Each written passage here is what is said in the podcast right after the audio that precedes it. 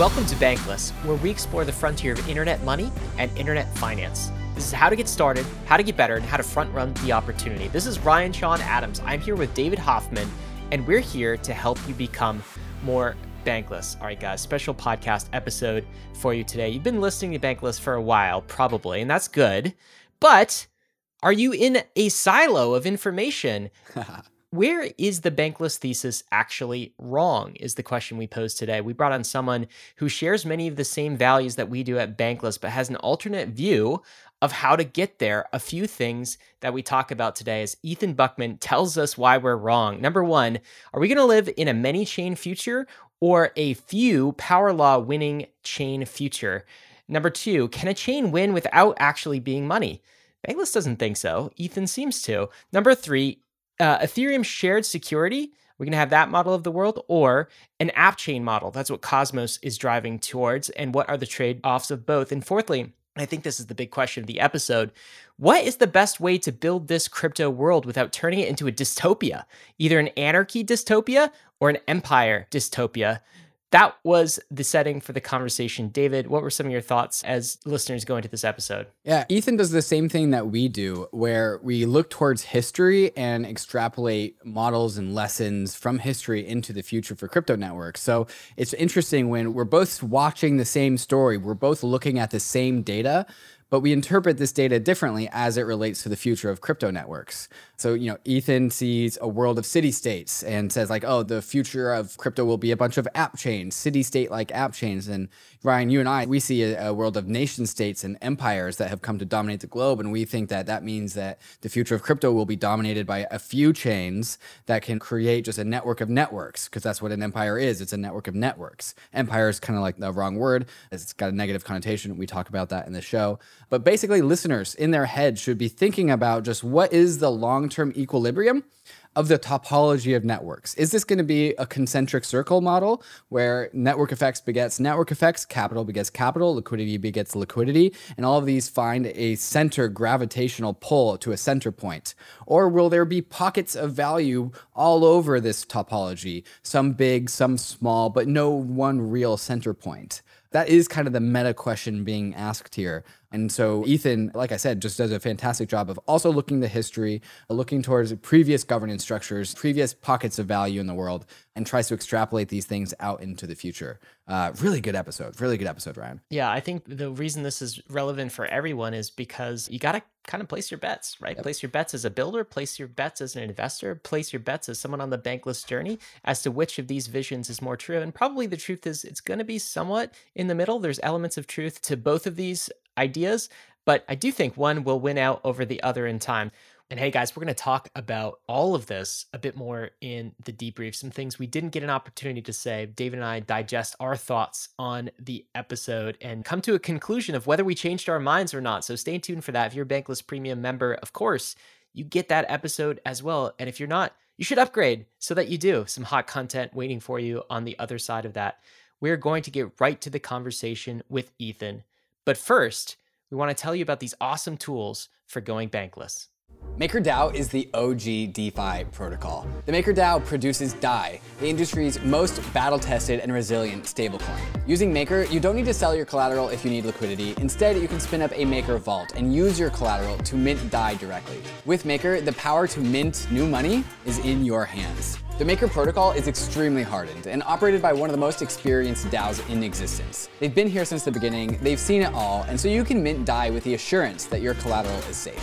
Soon, Maker will be present on all chains and L2s, so minting DAI can take place on Oasis.app, Zerion, Zapper, or any other DeFi protocol that you use. Follow Maker on Twitter at MakerDAO and learn from the oldest and most resilient DAO in existence.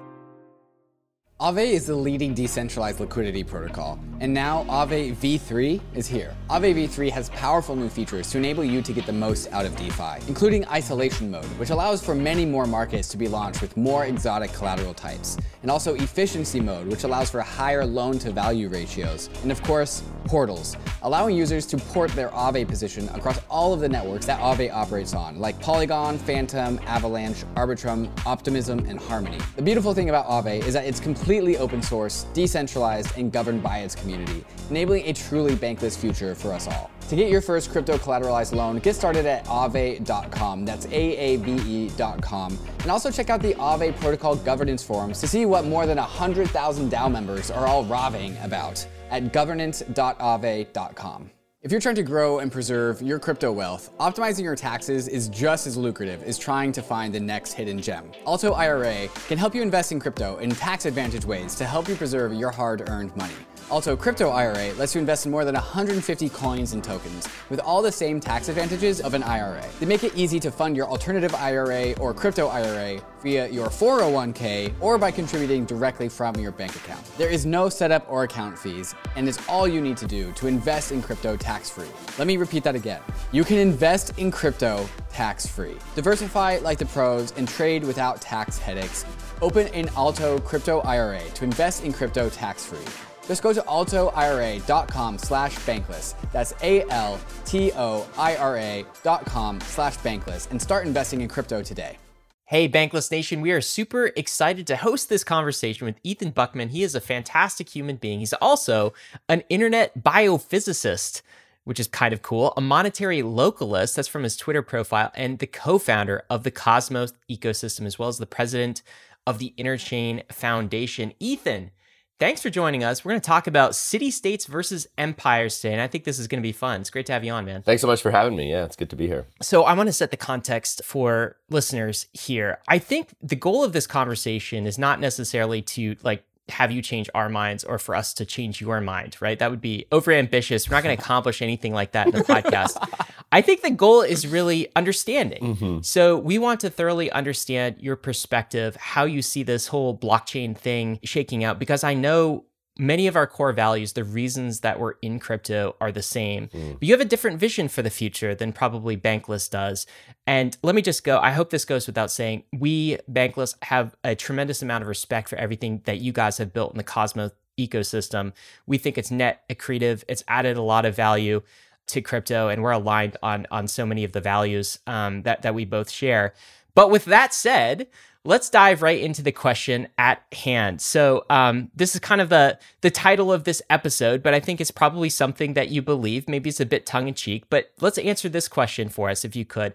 Why is Bankless wrong about just about everything, Ethan? All right. Well, well, well. Thanks for that. I, I mean, let me say. Um, I think we do probably have a lot in common. Obviously, we're coming from from similar places, and uh, you know, I think the starting from the title of the show, bankless, like you know, we obviously agree there's a lot fundamentally wrong with the banking system, and that's why so many of us are here. And I think you guys do a great job of like exploring the space. And there's a lot of good technical and philosophical content on the show, so I'm happy to be here and to be able to add to that. I think you know what it really comes down to, you know, and claiming you guys are basically wrong about everything. That's just you know.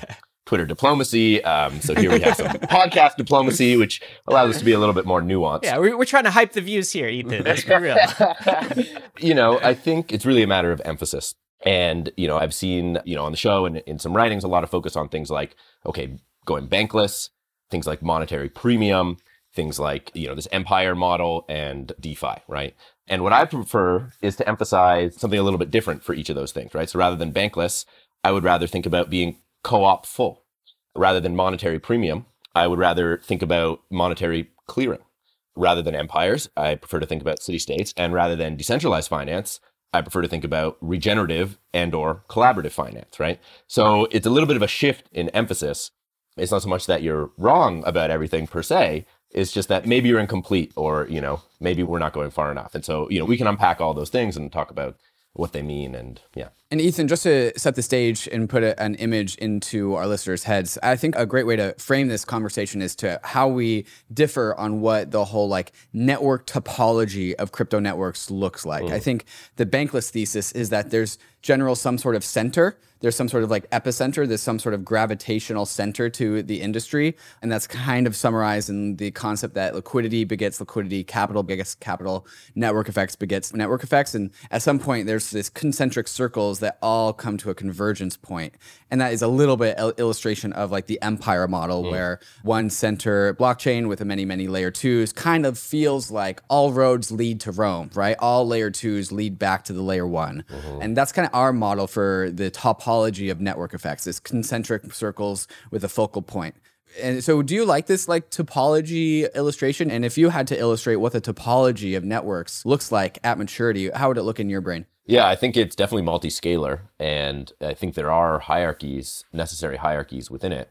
I don't know that there's one thing at the root. I think there will probably be a few at least.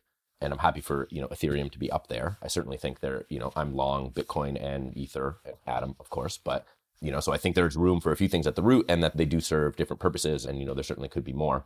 But what's most important to me is, you know, when we use this analogy of empires, like there are critical issues in the world with sort of how we've structured society and using a model of domination and oppression as like the way we want to structure how we're building next to address these critical issues doesn't seem like the best approach. And maybe there are aspects to it that are, you know, you talk about capital begets capital, liquidity begets liquidity. There's certainly truth to this, but I question whether it's right or whether it's always good or what generates that. And the challenge for me with the kind of empire model is one of representation of stakeholders and of information in the structure of the empire, in the state machine of the empire, we could say, right?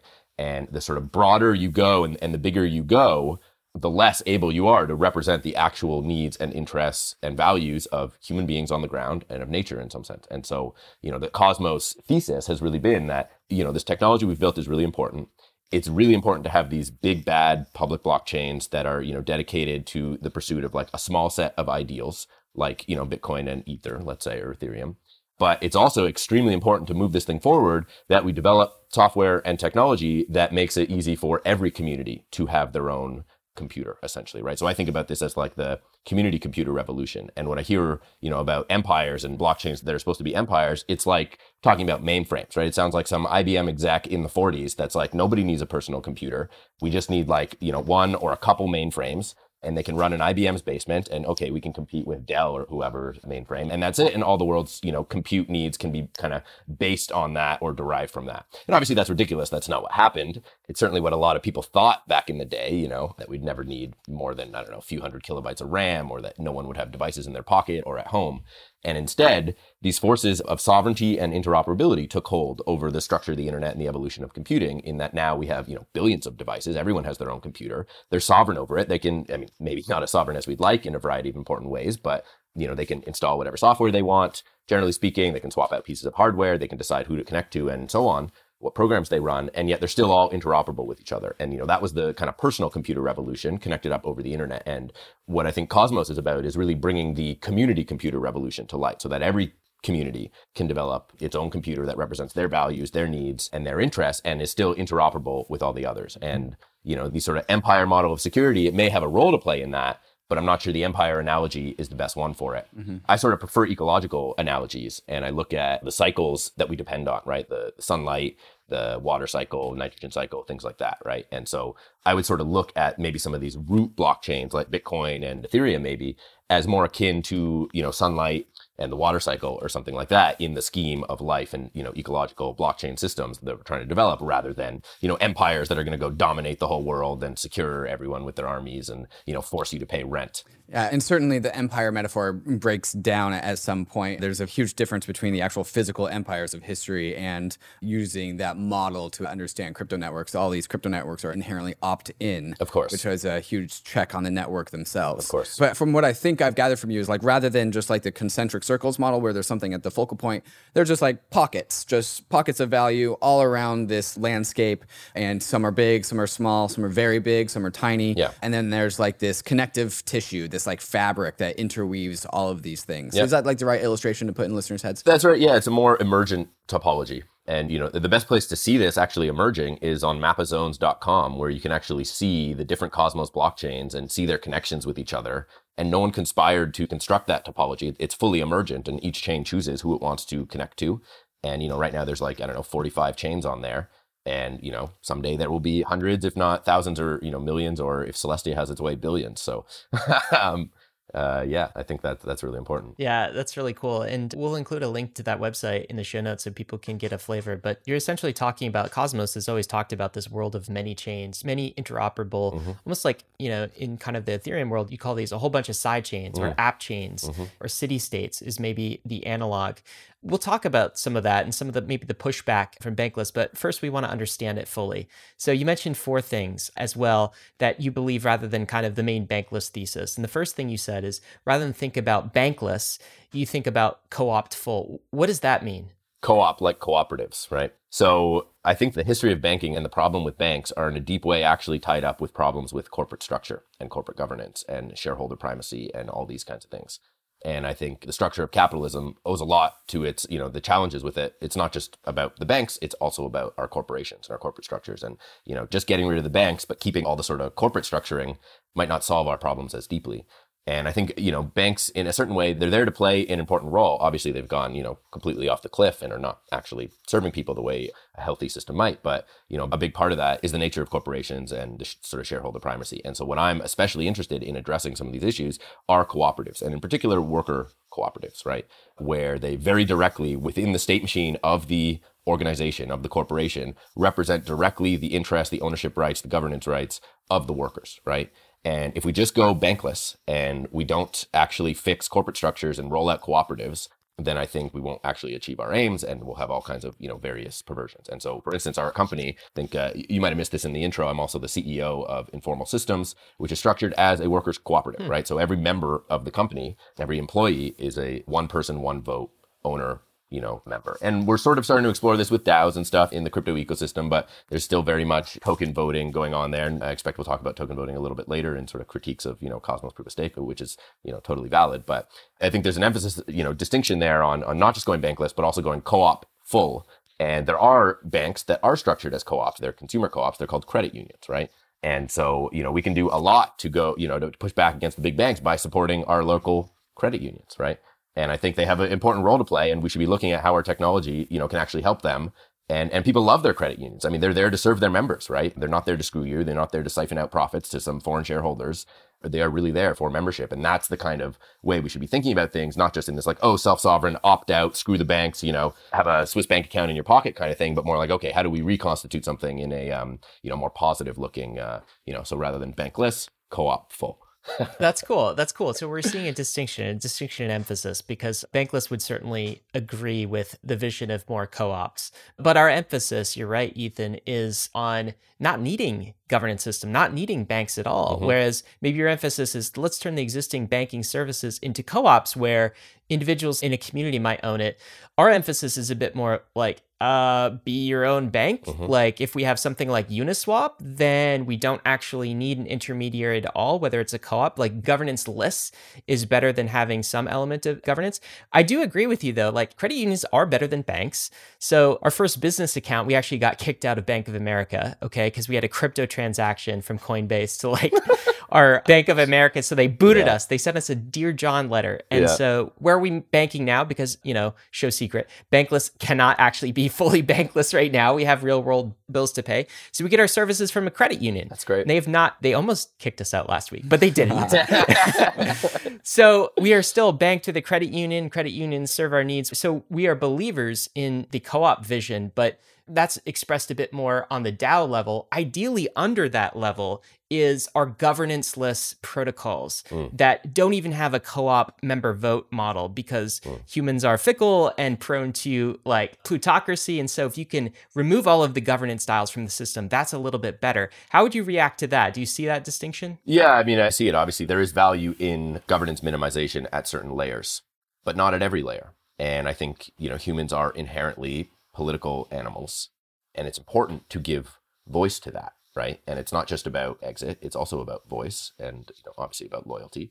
And we need our systems to actually be able to that kind of function and coordination ability. You know, governance is a coordination protocol. And yes, there are ways it gets corrupted, and that's why it's important that it remains local and accessible. But to say that, you know, it has no role I think is missing something very important. And a lot of my philosophy, I mean, I don't like to get put into boxes, so I won't like sign up for anyone else's label. I invent my own labels. What I really like is sustainability existentialism, which is sort of derived from my background in biophysics and studying the theory of organisms and, you know, theoretical ecology and like, you know, what makes a sustainable system, right? That's what I'm here for. Like, how do we structure society to actually be sustainable, right? And my understanding of what that takes is effective multi-scale representation of the environment, of the things that drive you within the system, right? And so if you don't make way for some form of politics and governance, you are going to insufficiently represent the stakeholders, represent the system, and that will lead to some kind of, you know, issue down the road, some kind of unsustainability. But, you know, I think it's a multi-scalar issue. And so at different scales, you need different protocols, right? And at some scales, generally at larger scales, you do want some level of governance minimization. I mean, no one has control over the sun, right? That's probably a good thing. If like we could block out the sun, that would probably be bad, you know? So, okay, it's good that the sun is like. I don't know. I, I heard Elon Musk is putting a bid on the sun. I've heard that. So I wouldn't put it past him, but. Uh, yeah. Whereas, you know, at other scales, it is important to be able to intervene and, you know, as humans sort of decide what we want, right? And I think that's important. Yeah. I think elements of this conversation are going to reoccur throughout this podcast. Mm-hmm. Is at what layer in the stack should governance exist, and at what layer in the stack is complete sovereignty exist, and, and how do those things intermingle? I think that's going to be a core theme of this podcast. Mm-hmm. And so, moving into one of the next things that you said, Ethan, earlier in the show, is the difference between monetary premium and monetary clearing. Mm. And so, I think that means correct me if I'm wrong, but the difference between a single asset accruing a bunch of monetary premium just because it's really useful and a market, a marketplace that is really, really good at clearing itself. Is that the right distinction? And how would you add to these two elements? Yeah, sort of. And, I think it builds on the function of banks and stuff and what is the nature of money. And you guys have put a lot of emphasis on this monetary premium idea, this store of value idea, which is, you know, another way of saying liquidity or sort of monetary demand. And I have become a lot more interested in its inverse, which is velocity, right? So, you know, what makes good money? Is it stuff that sits tight and just like accrues value under your mattress? Mm. Or is it stuff that's always on the move and helps people get what they want and get what they need, right?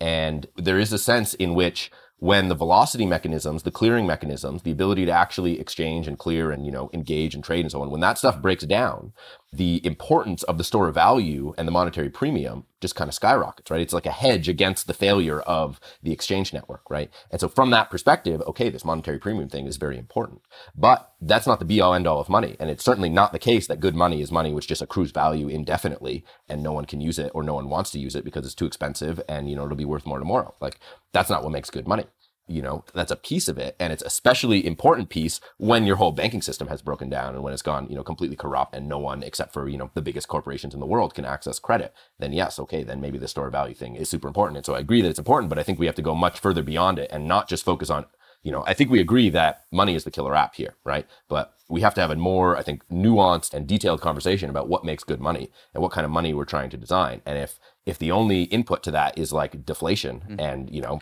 ultra soundness um, which is something i kind of hate um, then then i think we're going to mess the whole thing up and you know i think to some extent you know i blame the sort of austrian tradition for having been um, I think their like development was arrested early on and they became reactionary because of the war and you know the totalitarian fascist regimes and whatever. That's a whole separate conversation. But I think we need to go a lot deeper into the nature and history of money to understand, you know, how we build systems that enable clearing in local communities, that enable people to actually engage more in trade and, you know, build actually more sustainable production chains. And it's not just about, you know, holding money and having its value go up and having it be the most demanded thing and having this like infinite liquidity. It's actually about making sure the money moves. And if the money's not moving, it's probably not good money. It's sitting still. It's making certain people rich and other people not and I'm not sure that that's exactly what makes good money. And so what we've been starting to focus on, especially at Informal, is studying this problem of credit clearing and uh, focusing on, you know, how can we start to engineer systems that enable businesses that trade with each other or even people to actually clear their debts,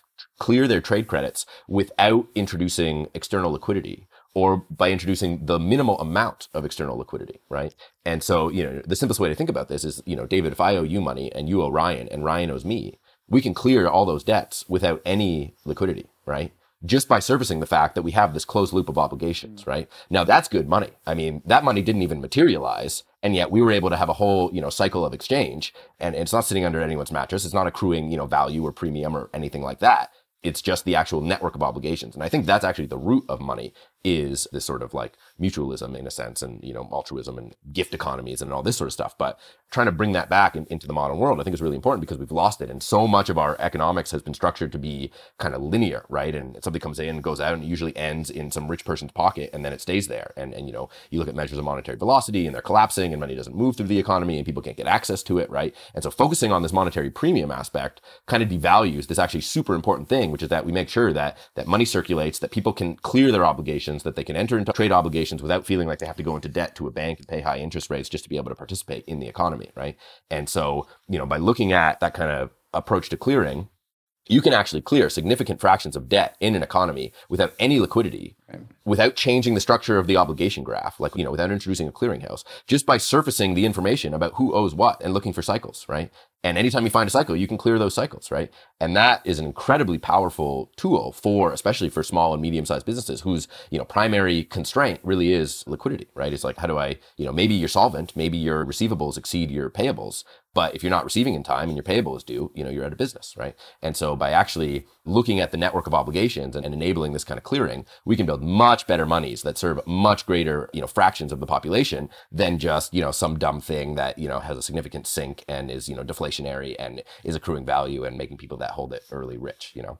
Uh, yeah. I actually think this is really, really interesting. And Ethan, I think from what I've gathered, uh, hints you and I have read the same book, Debt, the first 5,000 years. If that book jogs your memory, I'll come back to that in a second. But the spectrum that I'm getting here is that there's a lot of monies out there in the world. And what money is, isn't actually one thing, but we just have a bunch of things that have money properties and they exhibit different properties on the money spectrum. Mm-hmm. And I think what you just illustrated is that you're looking for a money system that has extremely high velocity and in contrast with like the ultrasound money of it of that we describe ether to be mm-hmm. which would be very much almost trying to get to as low velocity as possible, right? Yes. Like exclusively a store of value and much less emphasis on a medium of exchange. But I think what you're saying is that if you go so far on the medium of exchange side of things, we might actually be able to lose the denominator. So if I owe you money, you owe Ryan money, and Ryan owes me money, but these are all obligations of a certain type and so like maybe those types are different currencies. Like maybe Ryan owes me DAI, I owe you Bitcoin, and you owe Ryan Cosmos. Maybe we could get even more esoteric and be like, Ryan owes me a favor and I owe you an item and some other like weird thing. But like the vision of what you're trying to articulate is that the network of obligations where money was formed out of a network of obligations for people and then we just use this denominator to settle the trade. I think what you're illustrating is that if there's this network of obligations cosmos the technology can actually settle these obligations independently and agnostically from the other commitments from other parts of the network. And so the velocity is actually so fast that the currency doesn't actually manifest. Did I hear that correct? I think that's a major goal is that to have velocity so high, basically infinite, that the currency doesn't actually even have to manifest. I mean, it's in, you know, simultaneously everywhere at once. That is sound money. I mean, you want sound money you can't even see it. I mean, it's travels at the speed of sound, right? I mean, uh, I mean, a, a, dumb pet rock under your bed, that's not sound money. the problem with that, Ethan, is that if that's true and then the velocity has gone so fast that we've eliminated the need for money, then what do people buy? people like buying things with number go up. If there's no number go up, then how do you inject attention onto that thing? That's a really interesting and profound question for our species because I think monetary premium has a religious origin and maybe private property does as well. And a lot of what we are reeling from, you know, in the last know, couple decades or something, or 100 years, is the collapse of the kind of religious substrate of our lives. And we're sort of refinding it in the memetics of, you know, internet culture, which is, you know, giving us new kinds of mythologies and new kinds of salvation stories, like, oh, if I hold the token, you know, its value will go up and then I will be saved or whatever, right? And I think we need to get real with ourselves about that. And I'm you know, not necessarily just trying to play a game of make number go up because I think there's more to life than, you know, watching numbers on a screen. I'm interested in sustainability. And it's true that, you know, telling that story, it's a little bit, maybe it's a little bit less catchy. Maybe we need to work on our memes a little more and a little harder and, you know, take seriously the religious nature of all of this and what it takes to attract people. But I think we do need to question the games we're playing and what we're in it for. And if we're just in it for number go up, then like, you know, that's what the banks were in it for. So like, what makes us better than bankers, you know? There's a lot of comments here, which is interesting. I've come to accept that humans are, you know, religious creatures in general and mm-hmm. talk about biology. Like we're probably hardwired towards this. Mm-hmm. So it's going to be hard to collectively make a change here. And also, like somewhat when we get into the kind of the the more the pushback section, we can talk a little bit about like the world that you are envisioning sounds amazing. Like I would sign up for that world.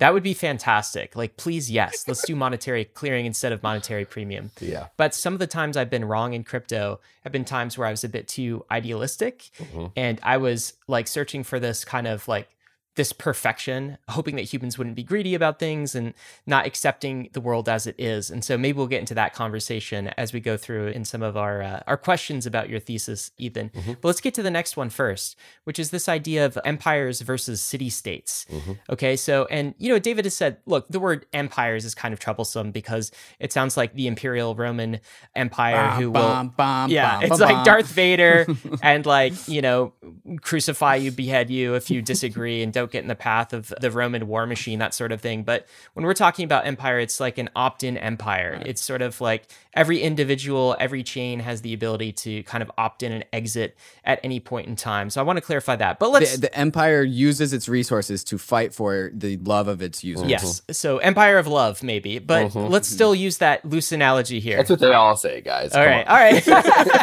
Is that what Vader said? I mean, that's what the that's what the American imperialists have always said. You know, we're protecting freedom. Well, let's talk about that. So by, by bombing you. let's let's still use this. Let's still use this analogy, though. You know, it, maybe the empire thinks it's an empire of love, but you use the city state analogy mm-hmm. and, and tell us about the distinction from the bankless thesis. Yeah, I mean, again, for me, it's a question of sovereignty. It's a question of representing stakeholders in the state machine, right? And I think the empire model is important at a certain layer, maybe high up the stack, to have a sort of low resolution representation of the world. But to actually cater to the needs of humans and our ecosystems, we need much higher resolution machines, state machines that better represent stakeholder interests, right? And the city state is kind of a, a form of doing that. That's a much more local, smaller scale, you know, polity that represents the people that are part of the city rather than trying to be an oppressive, dominating empire that's sort of conquering and expanding and, and trying to cover the whole globe, right? And usually what happens with those empires is at some point they get too big for themselves and they break down because they, you know, stew political unrest because they are found to insufficiently represent the interests of their citizenry, right? And so people rebel. And what do they do? Well, instead of, you know, they form nation states. They say, to hell with your empires. We want a state that represents our culture, our language, our interests. We still want to, you know, cooperate with everyone, but we don't want to do it on these sort of imperial terms, right? And so you get this progression from empires to the nation states. And I think we're seeing the same kind of problem, the same kind of challenge face the nation. And it's an information theoretic problem, right? It's a problem of bandwidth. I mean, how much bandwidth does the state machine of the nation have to represent the interests of its citizens, right? And it's not much. I mean, the nation states are these massive entities. They're so big that by the time they sort of accumulate and process information, like it's stale, right? We all know this kind of, you know, motivation for decentralized information and, you know, markets or whatever. And this isn't like a market fundamentalist kind of view that I'm espousing here. It's more a information theoretic and, and sort of localist kind of perspective that, you know, arguably now, now that we have most people living in cities, right? And so this is from a geopolitical standpoint, the cities don't actually have any constitutional representation in most of their nation states. They're like you know they're effectively corporations like owned by their province or something. I don't know the specifics but it's something like that right? And that is a big problem for the people that live within cities that basically don't have sufficient representation in the structures of government right? And so i actually see a big part of the sort of next stage of political evolution to be greater sovereignty and representation for cities, right? And I think something similar is kind of happening in the blockchain space where these big bad public blockchains that are trying to be empires they're too big and their citizenry is too diverse for them to adequately represent their interests, depending on what, what they're trying to do. And we've seen this play out already in the sense that, you know, some of these chains have forked themselves. I mean, Bitcoin forked because its citizenry was too diverse to be served by a single platform. And some people wanted, you know, cash or whatever, and others wanted this, you know, more secure, censorship resistant layer, right? And Ethereum forked because of the DAO. Maybe it'll fork again, you know, with the merge. I don't know. But in any case, I don't think having a singular world computer is sufficient to represent everyone's interests, right? And I mean, there are lots of people that probably just don't want to use the EVM. I mean, uh, you know, why should we be stuck with this one sort of virtual machine that was, you know, conjured up kind of out of nowhere and now we're stuck with it because it's like trying to be an empire. And again, I'm bullish ETH. I'm long on the Ethereum project. I think it's an incredible project, but I think some of the philosophy around, you know, the world computer and it being an empire and, and, sort of the dominant thing, I think it's inhibiting a lot of important innovation and representation for people that we actually need to achieve the sort of larger crypto blockchain vision of decentralized, you know, more sovereign communities. One thing I'd say about the empire model is, you know, like you could call some protocol standard that's governanceless, like TCP/IP, to be an communication empire mm. for the internet. And really, it's sort of like a governanceless standard that everyone opts into and everyone just agrees. But yeah. there are clearly network effects at play. But maybe my question is more like yeah, you don't have to pay for that. There's a big difference. Yes, true. Yeah. In the real world, like we see kind of like if you've read anything by Ray Dalio and you know charts through history, right? And we, often on Bankless we like to compare chains to kind of like nation states and that sort mm-hmm. of thing because there's useful analogs. But it's fun. Yeah. Uh, everything you were saying about empires is true because we see the rise and fall of empires like throughout history, and they reach mm-hmm. a peak and then they do something with their monetary system or they don't represent their citizenry effectively and there's a revolt there's a revolution and then some mm-hmm. other empire takes charge we've not really seen a world, at least in the modern world of the last thousand years or so, of many different city states and mm. you know peak decentralization. We've always seen this like mm. network effect reigning empire, let's say in history. And I'm wondering like the bankless thesis is just like, hey, this is a society organizational construct. Mm-hmm. And what are we doing? We're actually paying for securities with these chains in the same way empires have to pay for military and defense and you know implement like tax codes and all of these things and that's what chains are actually doing mm-hmm. and so we haven't seen a world full of many decentralized city states in the real world my question to you ethan is what do you think is different in the world of blockchains and like the digital world yeah so there's a few things there so first i'm not sure actually if that's true. And I'm, you know, trying to study a little bit more sort of medieval history to understand, you know, how things went basically before the rise of the Dutch empires, um, or Spanish even. But it certainly does see, you know, you see these amazing maps of like the Holy Roman Empire, and it sounds like, okay, there's an empire there, right? But if you actually look at like the political constitution of the thing, it's incredibly decentralized and diverse. And not to say that, you know, feudalism is like a good model for what we should be working towards. I mean, we're, uh, you know, just trying to understand the history, but I think there is probably a lot, especially in medieval ages, if not older, about political structures that are going to be informative today. And one way I think about this, you know, is um, it's still kind of new to me and i'm reading a lot and a lot is sort of um, you know changing in my understanding of the world especially the more i read about history and the more you know some things i took for granted are sort of overturned about money and politics and all these kinds of things. So maybe we'll find out i'm wrong about everything and you know at least then we'll know. But so in my understanding of this thing this was like something that operated above the politics you know that was sort of on the ground. And on the ground you know there was a lot of kind of decentralization between different you know minor kingdoms or whatever and there was this like unifying ethos that bound everyone and that was the church essentially right and with the Peace of West, this is sort of my rough understanding of, of, kind of the history. With the Peace of Westphalia in uh, 1648, the church's power kind of collapsed and was replaced by this like balance of power ruled over by a hegemon, right? Which was initially the Dutch and then the British and then, you know, America, right? And the hegemon, that sort of imperial ruler was the thing that kind of bound the whole world system together, right?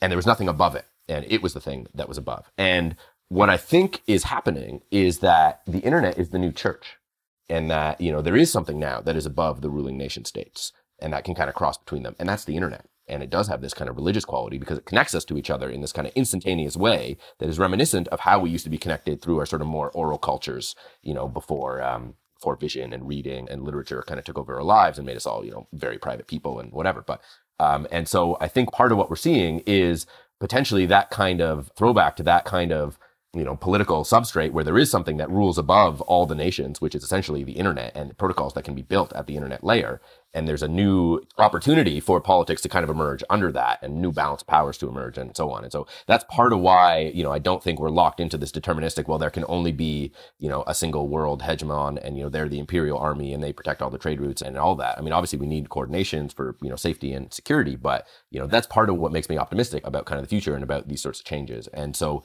I think there have been city states and certainly, you know, the capitalism in some sense got its origin with the Italian city states, which were, you know, not ruled over by a single empire. They were all sort of fighting with each other. And maybe that's not a great model either because, you know, they were fighting uh, quite a bit. Um, but maybe we also need to appreciate the extent to which, you know, some amount of fighting is just sort of inherent. And yeah, so that's a little bit why I think that there's more in future and that by looking to the past, we can actually learn a little bit about what the future is going to be like. And there have been changes in technology that suggest our modes of relating to each other might start to become more like they were in the past than like they have been, you know, the last few hundred years. It might be more like a thousand years ago or, you know, 700 years ago or whenever it was. But I'm still learning and, and putting my thoughts together on this. There's a lot here but I think you know a lot of like political economics really just focuses on the last few hundred years, and kind of dismisses a lot that came before that. And I think we have a lot to learn from, uh, especially medieval times, if not lots of other times as well. And I certainly think this is an example of because we also just love looking back into history to help project us into the future. So we're all looking at the same data, right? There, we're all coming to consensus about what was true back then, mm-hmm. but we're just projecting it out, I think, a little bit differently as it goes into the frontier, right? Into the unknown, mm-hmm. the next 10 to 20 years of crypto networks. And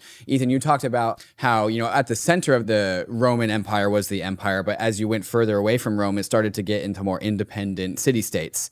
And this same model, I think, definitely exists in what we kind of think of Ethereum, where you have this L1 blockchain that is supposed to be completely credibly neutral, something that the center of a physical empire was could not be because it's always up to like human corruption at the end of the day. Mm-hmm. And so, if we can code in anti-corruption, anti-governance at the L1 and have it be very, very unopinionated each layer two represents its own city state. Each layer two represents its own community with its own governance, gets to determine with a lot more fidelity what the values of that community each represents on the layer two. And the beautiful thing is, it's free to spin up a layer two. And it's also free to be secured by the Ethereum layer one. And so the only two things that the Ethereum layer one does force upon its layer twos is opinionated about how these things work is that you need to settle to the Ethereum with a transaction that you pay for in ETH and you need to adhere to the rules of the EVM. Uh-huh. And those are the only two rules. And the rest of the governance spectrum, like what EIPs we want to implement, how fast our blockchains go, where the fees of this blockchain go, is completely determined by the periphery, mm-hmm. by the city states. It's just that these city states are anchored down to the central security force. And so, like, the whole. Um, totalitarian or top down control, command and conquer type of empires completely nulled because of cryptography, right? We've removed governance from the base layer to push governance to the layer 2s mm-hmm. and allowing these communities to govern themselves. And I think that's what I'm hearing from you as to what you value. And we value these same things. We just think that, the, again, the topology of where these things actually exist are just different. What would you say to that? Yeah, I mean, I, I agree with a lot of that. And I think the L2 model is great for scaling Ethereum. Mm-hmm. But, you know, what if you don't want to pay an ETH? And be beholden to you know ridiculous ultrasound monetary policy that, that serves the interests of the creditor class. And what if you don't want to use the EVM which has all sorts of problems and all kinds of limitations and severely restricts your ability to represent how you want to you know structure computations? I mean that's that's a deal breaker for me and for many others right? And so that's not a knock against Ethereum. I mean, Ethereum's great. There is a lot of amazing things, and, and a lot of people will want to settle against it and use the EVM and you know inherit all the benefits that come from that. But a lot of people won't, and it's important that they don't be you know hit over the head and told they're stupid if they don't use the EVM or ETH because that's the only thing that has monetary premium and you know oh whatever we can you know forgive the sins of the EVM because the monetary premium that's accruing to ETH is sort of sufficient, and so you know don't worry about that. Don't look too closely. That you know it's fine. Mean, it's not fine. There's uh, there are a lot of needs for greater sovereignty, and some people want more control. And I think it's really important that we have that. And Ethereum's important. Again, you know, I think um, that it will play a major role in our future. It may break itself with these, you know, positive feedback loops on its so-called monetary premium. I think that could eventually be a problem for it, like it has been historically. You know, over the years, rulers have had to interfere, intervene in the monetary system when they have been quote unquote too sound because everyone ends up in debt and then they can't afford to pay things because the money is uh, too expensive in the future and so they're just trapped. And so you know all your l2s may end up in some form of you know debt servitude to Ethereum or something, which which probably wouldn't be good. But that's the sovereignty thing, right? So I think there are elements of sovereignty to L2s, but it's not the sort of full fledged sovereignty that I think is important. And what we've really focused on in Cosmos is modular pieces. I mean, I think we were pretty much the inventors of this kind of modular thesis, and it's been taken a lot further and improved upon significantly. But what we have built over the years are modular pieces that work at a certain layer of the stack that people can take and do what they want with, and sort of maximize the opportunities for people to use these tools to express themselves, to build their own community computers, right? And that was that was the ethos behind Tendermint. It was like let's build robust Byzantine fault tolerance that's simple, easy to understand, and on top of which people can build arbitrary applications, right? And then we build the Cosmos SDK, and we say, okay, people want to build public proof of stake cryptocurrencies. Well, let's make it easy for them to do that with all these modules and stuff, and in the Cosmos SDK, right? And then okay, now we have all these sovereign blockchains. There's you know tons of them out there. They need to be able to interoperate with each other. So we focus on IBC and IBC, the inter-blockchain communication protocol, is very much like TCP. It's a general purpose protocol for communicating, for sending messages between machines, in this case, you know those machines are generally blockchains but they actually don't have to be. You can actually you know in the internet of blockchains nobody knows you're a fridge right? You can just have a private key and participate in ibc it's actually pretty cool. And that thing has taken off. And now you look at map of zones and you see all these chains connecting with each other. It's like looking at the the arpanet in the early days. You know you have new york connecting to california and the birth of a new internet and that's that's kind of what's happening in cosmos and you don't you don't get that kind of self-emergent experimentation and innovation and expressions, new expressions of sovereignty and sort of curiosity if you're locked in to using ETH and using the EVM. And as much as you know, using those things give you all kinds of benefits, just like being under any imperial army gives you all kinds of benefits. You know, you're paying rent, you're paying taxes, and not everyone wants to do that. There's going to be rebellions, and people want their sovereignty. They want to worship a different lord and structure their lives differently, and that's totally good and should be you know nurtured and promoted and that's what cosmos is here for yeah I, I, actually agree with a lot of those takes ethan like i do think that the evm does enshrine some things ethereum certainly does enshrine some things is a little bit different than tcp ip in that way which is maybe governanceless in the way that Ethereum is governanceless, but doesn't actually enshrine, enshrine an economic policy hmm. the way that Ethereum does. And exactly. I do think if you're a layer two, you do sign up for the economic policy yeah. of Ethereum and you do receive the benefits of the Ethereum network, let's call it. I do wonder, and we'll, we'll get to some of this when we get to the, like, you know, kind of the pushbacks or my main objectives, whether a internet of sidechains of app chains can actually stand up against the economic pressures mm. and like the benefits of aligning yourself with an empire and we'll talk about some of those things mm. one thing i just want to say before i get to your last point on defi versus refi though everything you've said about like monetary premium against being sort of you know austrian i'm just thinking ethan you must piss off a lot of bitcoin maximalists too like how would you like identify with the Bitcoiner community, which is very much about monetary premium, very much does not believe they want. Yeah. In fact, that's the only thing that they're about. Hyper Bitcoinization, right? How do they react? Well, yeah, I don't. Um, I spend a lot of time defending Bitcoin, and I I play an interesting game where I, I'm sort of playing all sides in some sense, right? So to people that are deep in crypto, I'm telling them that you know MMT is important and and you know um, forget about your store store value stuff. And to the MMT crowd and you know people outside crypto, I'm saying, hey, Bitcoin is maybe the most important invention ever. Like, get your head out of your ass and pay attention to this freaking thing, right? Uh, and so you know, depends who I'm talking to. I sort of have to adjust my um, my my arguments. I think I think Bitcoin is incredibly important. Um, I write I write articles about it all the time. I think Bitcoin's proof of work is a very very significant, meaningful thing um, you know, I was listening to the the episode you did with with uh, Justin Drake and, and Lyn Alden. I thought that was really good. Captured, you know, just the the, the constant back and forth um, about about both sides. I, I, thought was was amazing. But at the end of the day, I think there is something proof of work provides and a sort of grounding in the real world. You know, my my intuitions about it. You know, Lyn was making a, a ton of great arguments, um, but at the end of the day, a lot of them are just grounded in the fact that that Bitcoin is grounded in in something you know thermodynamically real in a way that you know proof of stake is not. And and it's funny for me to say that. I mean, I'm you know I might have I, I think I said this in chat. I might have like the the highest ratio of like pro proof of stake to anti proof of work like in the world. Like as as far as people that are you know have um helped make proof of stake happen, but are also like very pro Bitcoin and its and its use of proof of work. Um, I seem uh, kind of kind of in a world of my own. So, which is interesting because maybe it means I'm, I'm, I'm, wrong, but hopefully it means everyone else is wrong.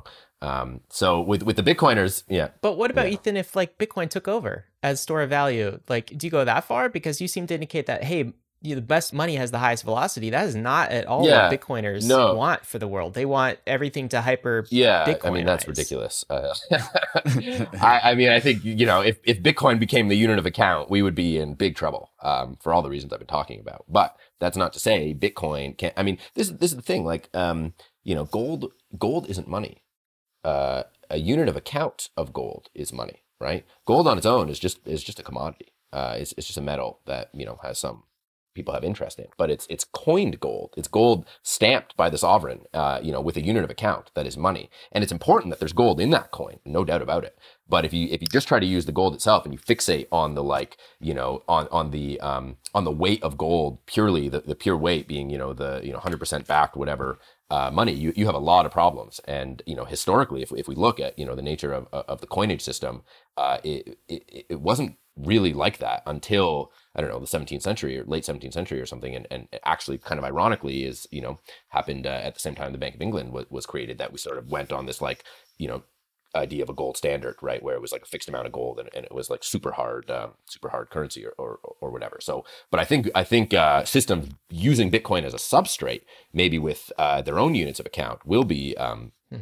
Will be really important and interesting. And I think this is a, this is the topic that I, I think is the big open research question for us in the 21st century is like, how do we conceive of units of account and where do they come from and what do they represent? Right. And, and, you know, I'm just beginning to start actually having any idea how to even think about or, or, or talk about this. So it, I, I, think it's a really important, a really important problem, and we sort of have to go back in history and understand where, where they came from. But um, I think Bitcoin is, is, is super important um, technology. I think if we hyper Bitcoinize and everyone uses Bitcoin as an as a unit of account, that would be a, a, complete disaster. Um, and so, you know, there's there, there, there's a subtlety there, uh, but I think Bitcoin as a as a substrate and a sort of backing to monetary systems um, will be important. But we also need a, a huge diversity of, of, of monies as well, and Bitcoin will have a role in that. So, you know, I think about Bitcoin as I sort of like to say, Bitcoin is like the sun. You know, it's like the the shining of the sun is this sort of constant constant cycle that you can lean on, that you can rely on. Uh, but it, you know, if you get too close on it, you depend on it too much, you get burnt, right? Um, but it, it's a major input to to other systems that sort of capture the energy from the sun and, and, recycle it internally, you know, before dissipating. And so I think Bitcoin is is is something like that. Okay, Ethan, let's talk about just your last point when you went through those four, which was you know, Bankless tends to emphasize DeFi and you're talking about refi. I will say we do talk a lot about regenerative finance, you know, public goods and that sort of thing. Yep. But maybe you have a different definition. What is the distinction between DeFi and, and refi? Refi. I also like CoFi, which is what uh, collaborative finance, which is what we're calling our, our, our, project at Informal to work on credit clearing and, and, and stuff like that. Um, you know, I, I think the, the, the problem is really in the finance part of things. Um, and you know this this obsession with like financial value and and and trading and speculation and all this stuff at the expense of the real world. And what we're actually trying to do is like you know build a sustainable society uh, which we don't have. And it's not clear that you know this uh, obsession with DeFi and and and DeFi you know products and systems is really helping us there. Um, and so you know if we're if we're talking about you know what's the best system for for building DeFi on top of okay, great, you know, maybe maybe your monetary premium and, and Ethereum structure and all that is is the answer. But if we're talking about, you know, what are the best systems for actually building a sustainable, you know, human society, um, the you, you might get different answers, right? And so, um, and again, I don't, I actually don't fully know, and I struggle a, lot with even with refi. With um, you know, are we just like financializing um, you know, carbon credits and, and all these things. Like I think there's there's probably some good there, but there's also risk that we're just like applying market forces in all kinds of places where they don't belong. Um, and uh, you know, so I'm, I'm, certainly not a market fundamentalist. And by just like make, give, making everything accessible to finance and this focus on like, oh, everything, sh- you know, we should have like uh, you know super liquid markets and and liquidity begets liquidity, and everything should have uh, you know be have low slippage and be easy to trade. Like I'm not actually sure all those things are uh, are good. Um, and in the same way, and I think this relates to this this um, you know uh, insight I have that actually the network effect is not monotonic. Like, you know, everyone thinks like, oh, the network effect is this like infinitely growing thing. You keep adding people, the value keeps going up. Well, the value can actually not be measured in a single unit, right? And this is the problem of the units of account. And, you know, once the networks get too big, actually they start to uh, cause problems, right? And so, you know, Facebook is like a great example. Initially, everyone's like, great, like, yeah, getting on Facebook, like network effect, you know, and then it takes over the whole world and is like, it destroys democracy. It's like, okay, how's that for network effect, right? And so I worry that the, the same kinds of, of things are at play in, in the monetary systems where, you know, you get like too big to fail and, and, and just by like financializing everything, uh, we neglect the actual, actual structure and, and, and values that we, that we need to put in place. And even, you know, even with refi, there are potentially those issues with with with CoFi. I'm sure we're going to have it have it as well. But that's why we're really trying to focus on real world patterns of trade and activity. And you know, payments are you know money. What what is money? It's it's about payments, right? Money is where the payments are. Um, and if you're just locking up your your your ETH as collateral, like I'm not sure that's money. Maybe it's a store of value, but if you're not making payments, um, you know, you know, what are you doing? And and you know, payments are the inverse of the supply chain, right? And if we care about sustainability, we need local sustainable supply chains. And so by really focusing in on the sort of payments graph, on finding ways to incentivize more local supply chains, more local payments, you know, being able to make payments without having to inject liquidity, right? The best money is the friends you make along the way kind of thing. Um, that's uh, that's sort of CoFi, you know, CoFi collaborative finance to me, and and, and I think you know, uh, regenerative finance is a way to sort of step, get us towards that by thinking about okay, how do how can we create incentives um, you know, take better care of, of the land and, and steward our, our ecology and, and all that's really important. But there's always this risk that we sort of get carried away with finance, that the sort of capitalist interest can take over, that, you know, Wall Street will usurp everything, that will price everything in US dollars. Like these are all, these are all big, uh, big problems and, and, and concerns for me. The Brave browser is the user first browser for the Web3 internet, with over 50 million monthly active users. Control your digital footprint with built in privacy and ad blocking. Inside the Brave browser, you'll find the Brave Wallet, the first secure crypto wallet built natively inside of a Web3 crypto browser. Web3 is freedom from big tech and Wall Street, more control and better privacy. But there's a weak point in Web3 your crypto wallet. The Brave Wallet is different. Brave Wallet is built natively inside the Brave browser, no extension required, which gives the Brave Wallet an extra level of security versus other wallets. With the Brave Wallet, you can buy, store, send, and swap your crypto assets, and you can even manage your NFTs and connect to other wallets and DeFi apps, all from the security of the best privacy browser on the market. Whether you're new to crypto or a seasoned pro, it's time to switch to the Brave wallet. Download Brave at brave.com slash bankless and click the wallet icon to get started. The Layer 2 era is upon us. Ethereum's Layer 2 ecosystem is growing every day, and we need bridges to be fast and efficient in order to live a Layer 2 life. Across is the fastest, cheapest, and most secure cross chain bridge. With Across, you don't have to worry about the long wait times or high fees to get your assets to the chain of your choice. Assets are bridged and available for use almost instantaneously. Across bridges are powered by UMA's Optimistic Oracle to securely transfer tokens from Layer 2 back to Ethereum. A token proposal is being deliberated as we speak in the Across forum, where community members will decide on the token distribution. You can have your part of Across's story by joining the Discord and becoming a co-founder and helping to design the fair, fair launch of Across. If you want to bridge your assets quickly and securely, go to across.to to bridge your assets between Ethereum, Optimism, Arbitrum, or Boba networks.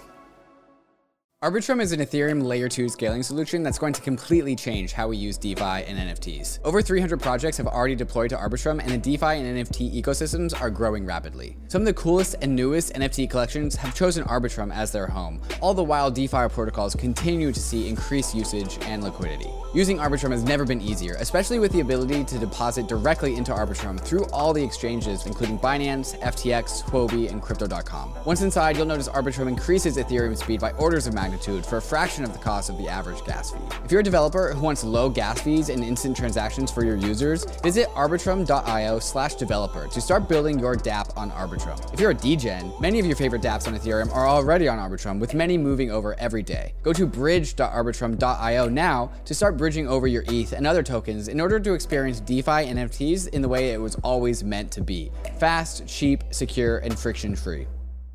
Okay, so Ethan, those were the four themes that you discussed at the beginning of the show about the main differences that you have with the Ethan thought and the versus the bankless thought. Rather than bankless, co-op full, instead of a monetary premium, markets that can clear in extremely liquid fashion. Instead of empires, there's many, many city states, and instead of DeFi, there's refi. And before we completely transition into where me and Ryan will argue with some of these things, we'll push back on some of these things. I just want to start with this much more broad question where we have network effects in the world. We have capital begets capital. We have liquidity that begets liquidity. Network effects begets network effects. And I think a lot of the themes that I've heard you say is that, or my first pushback would be like, there's a lot between the is ought gap mm-hmm. of what you are saying. Mm-hmm. There is a lot of things that you think should exist, yeah. yet they don't exist. Mm-hmm. And I think that there's a gap there that I think is going to be difficult to transcend. And we've talked about, well, mm-hmm. the old models for empires, the physical empires of the world, they come and go, right? Well, look at the network effects of Facebook. It's gotten so big that it's bad for the world. Like, oh, the new empire is America and it's completely misaligned with its users. And so we're seeing all these same patterns. And I think the difference between our ideology about the world, our thesis about the future world of crypto networks, and yours is that you're saying, look at all these similar structures that have come and gone because they haven't worked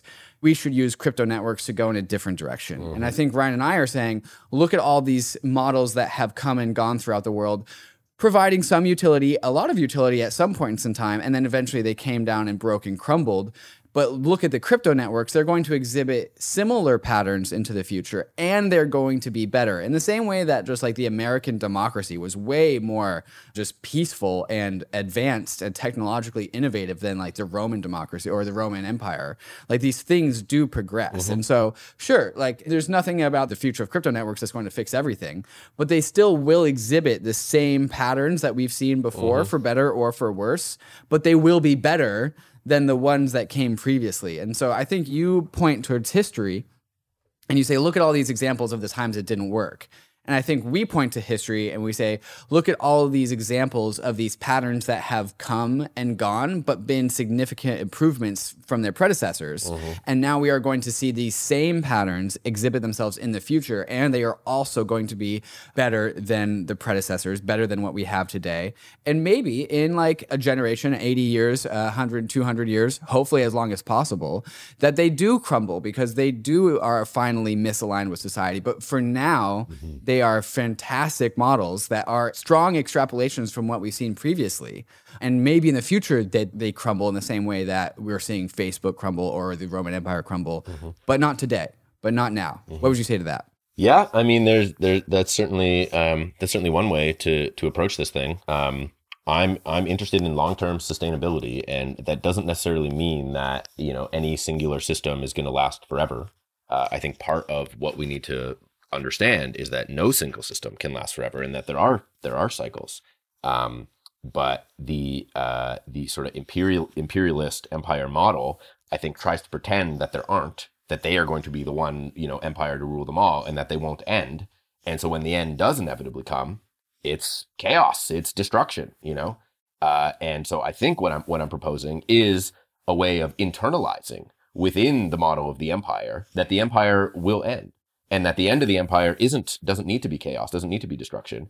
And the only way that I, I think or I know that could be possible is if there are uh, a plurality of of you know polities that can sort of pick up the slack and and that you can sort start to move between. So if one goes down it's sort of okay. It's not it's not the end of the world right? And so um, you know, I think we are we are lying somewhat there. But you know, and, and go, going back to the is ought thing, I mean, I, I agree. You know, I, I don't want to sit here on a on a moral as a moralist and just be like, oh, you're all you're all bad because you know you want to get rich and you want to you want to make money. I mean, you know, that's it's fine. That's the way it is. But we have made changes in our um, culture through you know um, through discourse, through writing, through the spread of ideas that have like dramatically changed human behavior and the way we approach things and and this like the nature of accumulation. And you know, civilization is in some sense just like a um, you know, a, a, means of accumulation, and all we're doing is like accumulating more and more. And there there are inflection points where like the accumulation just ramps up. Um, and I, I, you know, it's one thing to say, okay, well, we ought not to accumulate so much, right? Um, and and at some level, okay, that's what I'm saying. But at another level, it's like, well, we can actually intervene in material ways in these like accumulistic tendencies um, and, and and potentially reverse them or, or or change the way we approach them right? Change the way we think about growth. And you know we, we could get into like a whole discussion about you know growth and and, and degrowth. And i'm not a degrowther per se. I'm a sustainable growther right? I prefer patterns of growth that are uh, circular in nature right? And that grow in, in, in a sustainable way. And i do think there are there are ways of, of sort of moving us towards that. But it does require you know talking about these ideas not you know, not uh, sort of adhering to some kind of like um, historical determinism that's like, wow, this is the way it is, and this is the way empires are, and and so you know, how could you how could you change that? I mean, things change all the time, all the time throughout history, uh, because passionate people, you know, push things through, and and and a lot of times uh, it's it's for the worst, and maybe my interventions are going to be for the worst, and you know, uh, some kind of chaotic anarchy will, will ensue if people listen to me.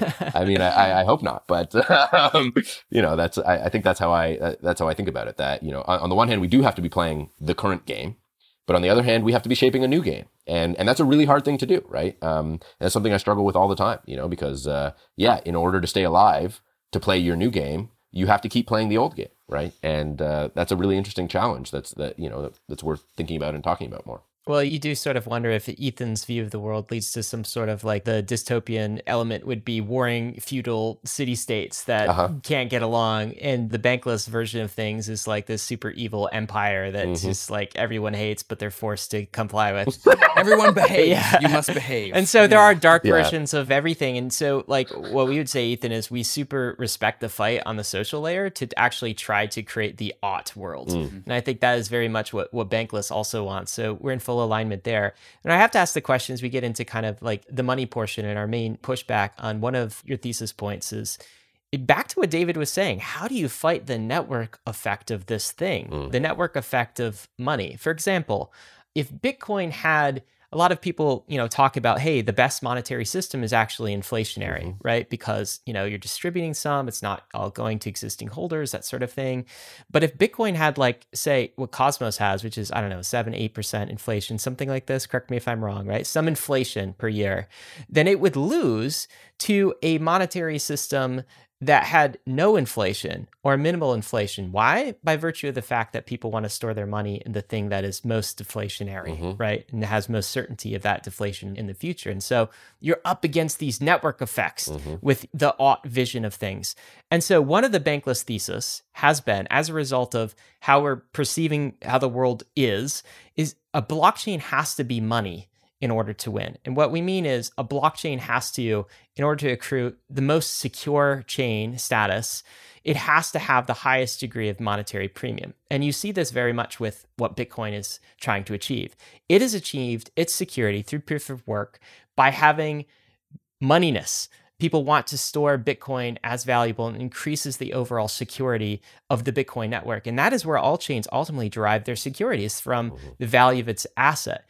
And when you have a chain that has this magic monetary premium energy, you probably heard this in our ultrasound money podcast, you're essentially you get security budget for free. And so our view of the world is all of these chains ultimately if you're fighting to be a settlement layer, if you're playing the empire game, which we say all chains kind of are playing the empire game, because if you're city state against an empire, you're probably going to lose, then that means all chains are playing the monetary premium game. What would you say to that? Do you think that that is off basis?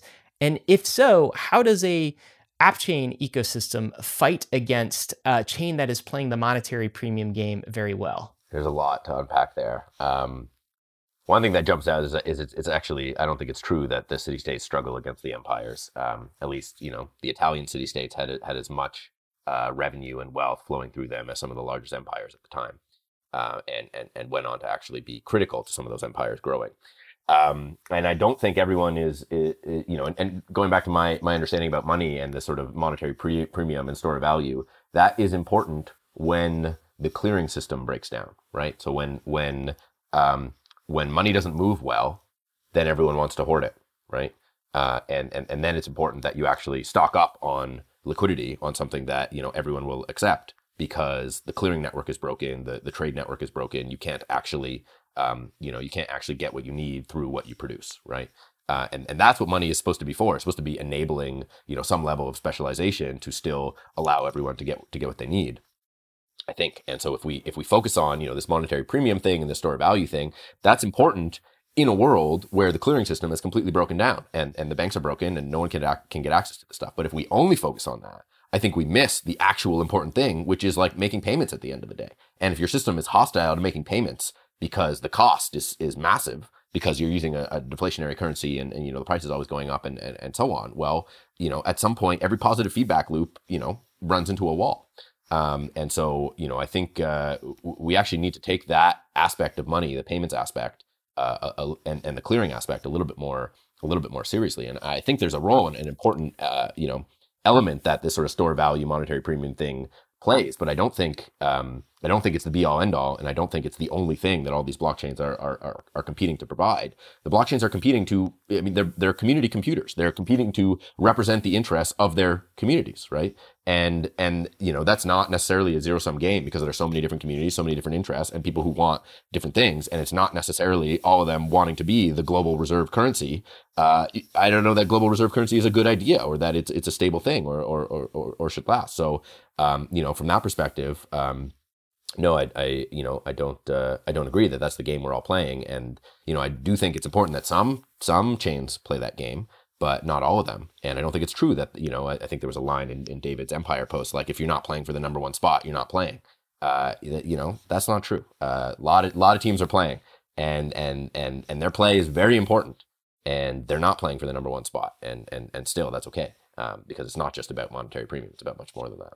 Yeah, and I really think that these aren't mutually exclusive visions. Right. And I think the future of this world is actually how do we include these, how do we integrate these two visions? Because I think they're very, very integratable. Something you said, Ethan, was that the Italian city states had more money flowing through them than the empire itself. And that, that actually helped the empire grow just because of the power of the city state. Well, when you say that, to me, that means that these things are actually integrated. Uh-huh. And if the value of the city state helps the value of the empire, in my mind, there is a relationship between the empire and the city state mm-hmm. where the city state is a part of the the empire. No. Uh, and and we'll go into that. I'll, I'll, illustrate that. And like what I'm thinking is you have this like topology of many many networks, and we have this vision of a many many roll up ecosystem on Ethereum that settles down to the empire, right? And each one is given its sovereignty. And this market clearing effort can be the bridges around all the layer twos, especially ZK rollups, because of how atomic transactions can be across one, two, five, ten rollups all at once. And so we have this mesh network of a clearinghouse, but it's fundamentally secured by the incentive that Ryan was talking about earlier with the monetary effects, the monetary aggregation, liquidity begets liquidity at the base layer. And I think these things just completely integrate with each other. What we're really going at is we're playing a thumb war as like who's on the bottom, mm. like who pinned the other one. Mm. And this one is the inverse, right? Because you, I think the whole city states. I think your vision is the layer above the security layer. And I think yours, what you're saying is like, no, no, no, no. My vision is at, at below, and that's the new paradigm. That's the new sustainable fields. Would you agree with all that? No, I think I think they're in parallel. No, I think they're in parallel. Parallel. Um, yeah, because because you know, I, depending on who I'm arguing with, will will will determine you know what uh, what I'm going to emphasize, right?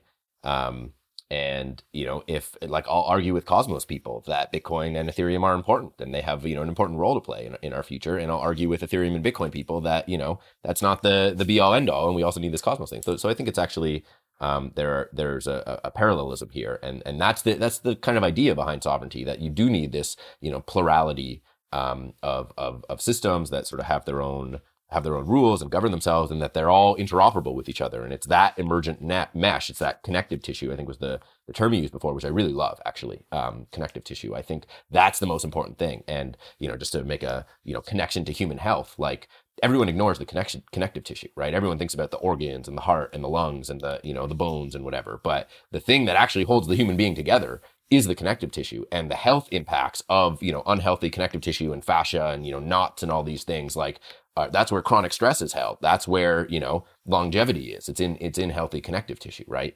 And so rather than focusing on you know the one empire and how the empire secures itself or you know the heart and what keeps the heart beating it's actually how do all the pieces connect? And it's that connective tissue that that is um, i think so important to to to healthy societies as, um, as well. And that's why you know part of why cosmos has focused so much on ibc and building this general purpose standard for an internet of blockchains so that all these chains can can communicate with each other on sort of common standard grounds and I don't think we've even begun to see the the potential of that. There's all kinds of new uh, new functionality and sort of application layer protocols coming over IBC that are just going to completely change the landscape of um, of the sort of internet of blockchains and and produce new forms of political alignment and and new approaches to security and and new ways to mesh the security of different chains together. And so, you know, this this model of like, oh, there's this one empire, you know, security thing at the center, and it'll provide security to every, everything else. Uh, I, I, think it's a I think it's very limited, and, and there's a you know we we don't need to constrain ourselves to that. There's a lot more that that we can do. One thing I'll just say, just so it's clear to everyone, is like the bankless thesis is also super glad and happy that all of these different visions of the world exist, mm-hmm. right? And I think that there's a strong Bitcoin maximalist position that all other non-Bitcoin chains are evil.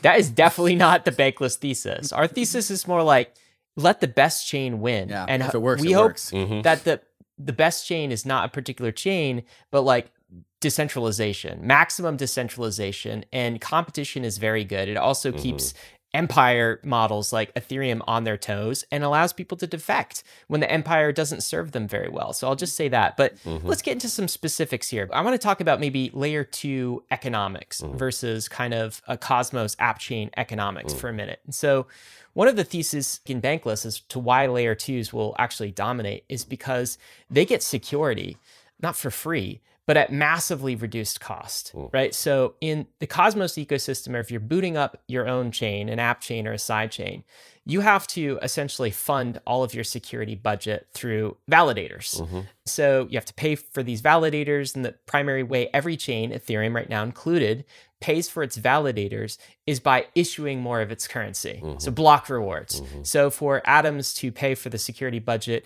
of all of its validators in the Cosmos network, it has to issue some Atom tokens on an annual basis. Transaction fees are not nearly enough to pay for validator costs. Mm-hmm. And so what we not see yet. in layer twos, not yet. What we see in layer twos is that you get kind of that security for free. Mm-hmm. The only thing you have to pay for is Ethereum block space mm-hmm. because you can settle your transactions on Ethereum. And so we're seeing layer twos starting to issue tokens like Optimism, for example And the nice thing about the Optimism token is Optimism doesn't actually have to fund its security through subsidies. Mm-hmm. It doesn't actually have to issue more OP tokens mm-hmm. in order to fund its security. In fact, it can pay its Ethereum security budget, it can purchase the blockchain space from Ethereum as a fraction of its transaction fees essentially. So how does a sidechain compete against a layer 2 that gets its security at massively reduced cost when a sidechain or an app chain has to boot up its validator set and boot up its economics from the base layer? What are your thoughts on this? I mean, so that the whole point is sovereignty, right? And uh, and and not inheriting security from someone else if you don't want to, right? And and being able to provide it for yourself. And um, you know, security isn't necessarily just denominated in um, in dollars. And I think when we do that, we discount other aspects of of the system, which are that you know.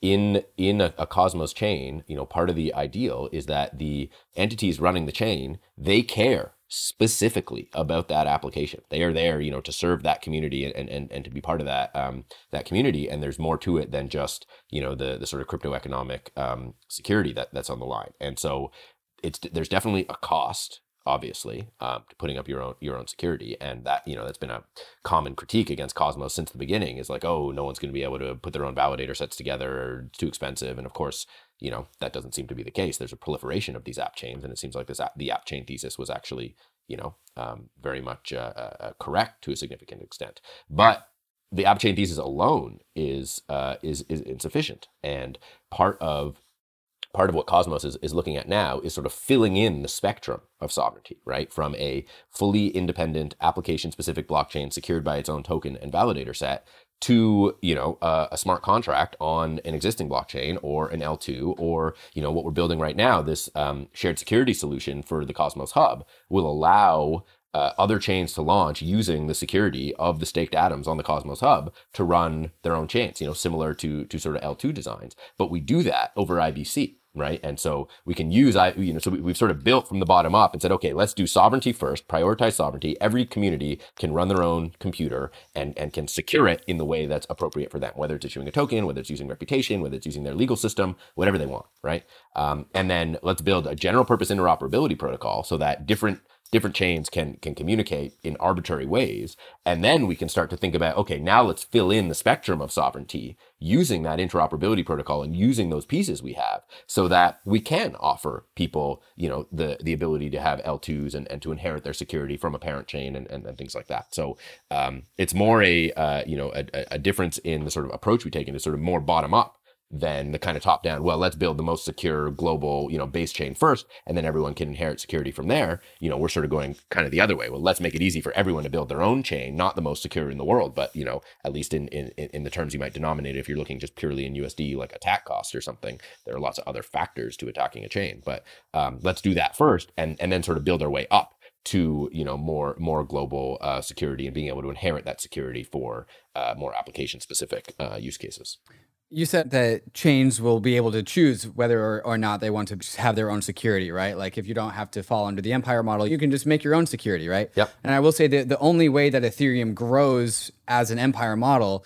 is that it actually incents chains to adopt it for whatever purposes, for whatever incentives to become a part of the empire, right? Like, so mm-hmm. become a part of the network. So every network is completely sovereign, but it's Ethereum's job to convince every sovereign networks, like, hey, you will actually have advantages if you use us for security. Mm-hmm. And the kind of the image I have is like, you know, water droplets congregate and then they get bigger and then like a new one comes and then it gets bigger and another one comes and then the center gets bigger. Mm-hmm. and this was what really vitalik was working towards when he made ethereum in the first place right? He was working on like this Mastercoin thing and every single chain it was like a swiss army knife. And he was like okay well this chain has like a screwdriver a knife and like a can opener but this chain over here has like these components. What if i just make like a generalizable chain where like all these other things can just be built on right? And so it seems to be be a very similar thing where there's all these different use cases back then he was thinking about apps, but now we're thinking about chains. Mm-hmm. And so every single chain has complete sovereignty over what to do with itself. Mm-hmm. But you illustrated Ethereum as like this top down thing, like we'll just be hyper secure and then we'll just make all the chains.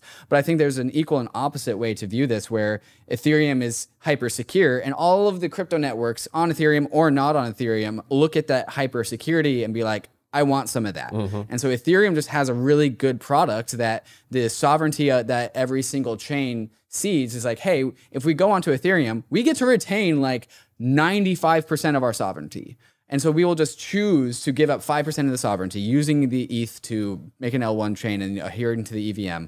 And then it's still this bottom up organic structure. Yeah. Yeah, I mean, all you have to do is accept Jesus Christ as your Lord and Savior, and then you can do whatever else you want in your life, right? I mean, Okay, and one thing I'll, I'll say onto that, and this will get into like the last section that we have in this little bit, is like security, right? Where if every single chain is its own independent security mechanism, and there's this many multi-chain ecosystem, probably going to be proof of stake because that's just what I think the industry has converged upon.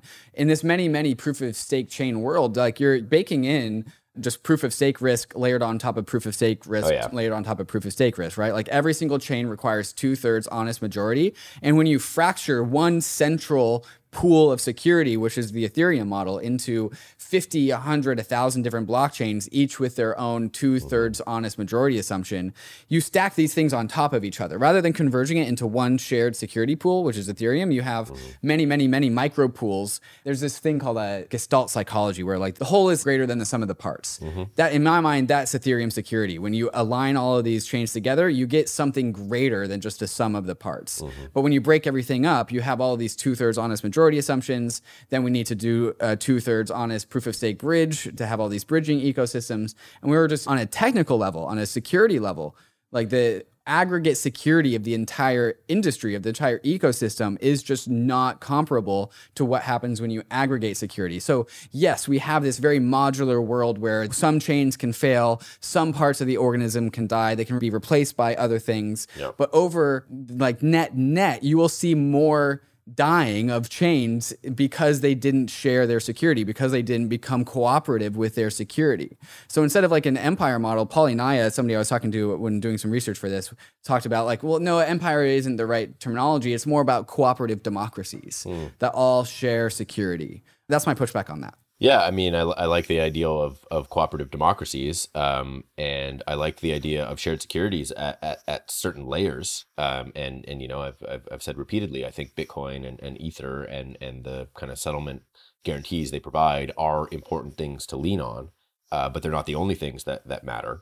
And um, you know, the the ability for communities to determine what security means to them and to provide it on on terms that are appropriate to them I think is is arguably more important than everyone pooling into a sort of singular common security pool.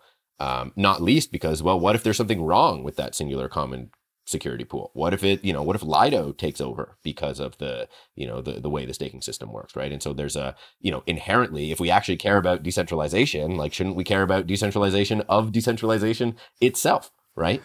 um, and so, you know, if if there's only one true, wholly decentralized solution, is that decentralization? I mean, these are these are interesting um, interesting dilemmas to that that we have to deal with, right? Um, and so the so you know, I'm not I, I'm not saying it's it's it's definitely one or the other. I think we do need both. We do need this multi-scale reality. We need these sort of emergent topologies. Um, I would say I am very concerned about proof of stake as an economic mechanism and the sort of um, centralizing forces, the the rich get richer forces, the like lack of grounding in sort of real world thermodynamics. All of these things uh, uh, concern me, and I see proof of stake as a stepping stone. And that there is a lot more work to do on Sybil resistance mechanisms, on um, you know organizing governance, on introducing randomness into these systems, like uh, grounding them, uh, providing more accountability, integrating with um, with legal systems or, or, or constructing, you know, sort of new forms of, of, of judicial and legal systems that draw on, you know, a thousand years of, of, of tradition in this respect. We don't have to sort of invent everything from scratch, discover everything from scratch. There's a, there's a lot of work to do here. And we're, we're just at the beginning. I mean, this is a, this is a stepping stone, right? So I sort of see this, this trajectory of moving from, uh, you know, global, anonymous, low resolution systems for, for, you know, um, for identifying, let's say, individuals like like proof of work, you know, or, or anti-Sybil, uh, like proof of work, and progressively moving towards more and more locally attuned uh, systems, right? And that's you know, so you step towards proof of stake, and maybe from there it's on to like proof of bandwidth, or you know, the holy grail is like proof of care, proof of plant, right? Like we should be issuing money to the people that keep society alive, right? Like that is you know the, the the whole economic system needs to be flipped and what's super interesting about what bitcoin did and what the blockchains are doing is to say hey what what's important? Security. Okay, we think security is the only important thing, so we're going to issue our tokens to the people that provide security, and and you know that's all that matters. Okay, that that's great for building you know a secure blockchain, but we have a lot more to do as a society than just provide some security. We have to actually keep ourselves alive, and unfortunately, you can't eat you know Bitcoin, you can't eat Ether, you can't eat you know your ASIC or your uh, or your you know validator key or whatever, right? Um, and so, so finding ways to actually ground this stuff in, in more real world productive work and, and, and labor and, and care uh, and you know growing plants and all this stuff uh, is going to be really important. And there's no way to pool security on that. We can't share you know a global uh, food system because you know we're doing that right now and it's it's crisis and we're you know we're we're probably on the verge of famine with you know the wars and and the supply chain um, you know issues and and all this stuff. So um, if we don't attend to this need for much more local representation and capacity. Uh, and we try to do everything on this like global shared security settlement layer, uh, then, then we're going to have the same kind of problems. And that's not to say the global shared security settlement layer isn't important or doesn't have a role, but it's not sort of the only thing, right? So I think, um, you know, like I was saying, they're, they're in parallel. You, you sort of need both. And we don't know exactly what the right emergent topology is, but that's, that's what we're discovering. So, Ethan, one of our other I guess, critiques or one of my other critiques on this is about sidechains and app chains and how they can become plutocracies. Mm-hmm. And maybe we'll talk about this because we've echoed some themes of this, right? So, uh, you know, imagine the city state, but unfortunately, the city state is controlled by kind of a, a validating elite plutocracy. And mm-hmm. I know mm-hmm. you're talking about a co op where it's sort of one worker, one vote. Mm-hmm. But we are so far removed from that in like all chain ecosystems, but in particular, like coin vote chain ecosystems that are controlled by a very small uh, subset of validators. And so calling these things plutocracies is actually not incorrect, yeah. at least the stage of governance that we're in today. Mm-hmm. And so I tweeted this out and it was somewhat of a of a spicy tweet. And I think this is part of the original prompting for a call. And it wasn't actually against Cosmos. My critique is more about like Cosmos types of chains being sort of the base layer of our economic system and our money mm-hmm. system. And I saw this very much reflected in UST